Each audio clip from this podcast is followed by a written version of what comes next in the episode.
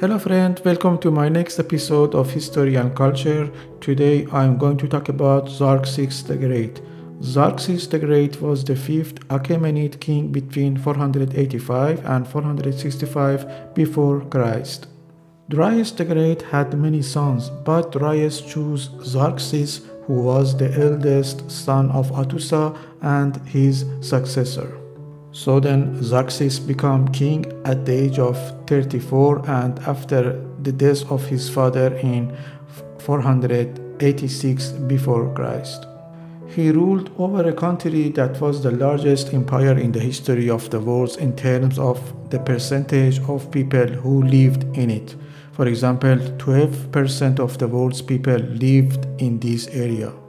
The name of Xerxes in Persian is called Khashai Arsha is delivered from two parts.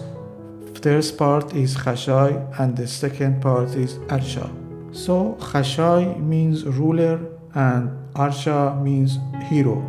So Khashai Shah means the king of the truth and when he was appointed to the position of governor he was given this title. Then after sitting on the throne Xerxes went to Egypt with an army and was able to put down the rebellions that had arisen there.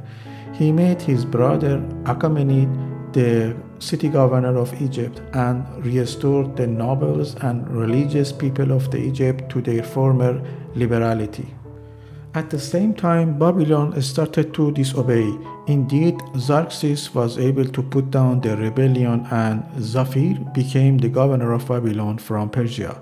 But after some time, the governor was killed and his uh, son Baqabouchash was replaced by him. There are many works and inscriptions left by Xerxes.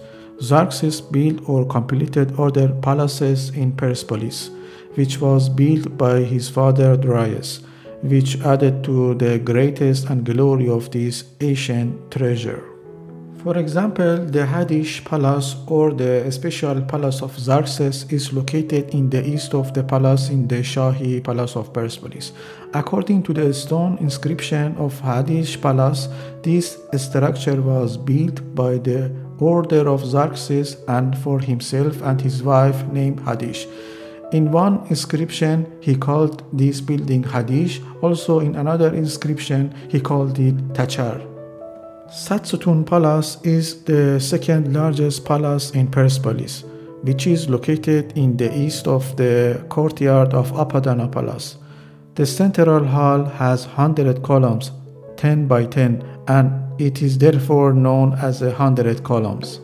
Some archaeologists have called it Talar Takht because there is another building with 100 columns but much smaller among the treasury of Persepolis. But because the name 100 columns has been uh, very famous and common for a long time, it is used this name in the book. So out of all the main columns of the hall, only two the remaining number were taken to Chicago in 1930.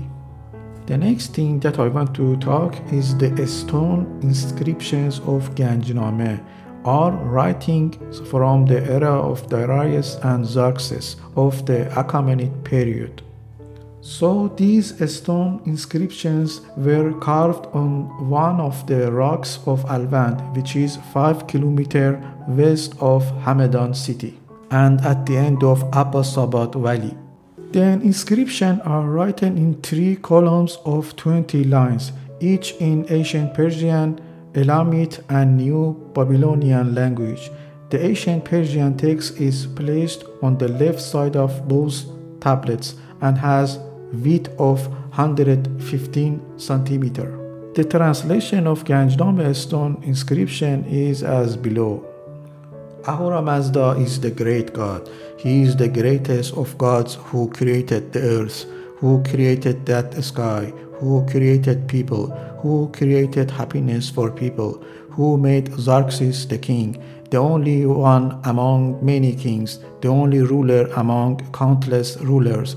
I'm Xerxes, the great king, the king of kings, the king of the countries with many peoples, the king of this great far off vast land, the son of Darius, the Achaemenid king. Okay, friend, this is the end of my episode. So please don't forget to like and comment on my episode, and of course, support me for the next episode. Thank you so much.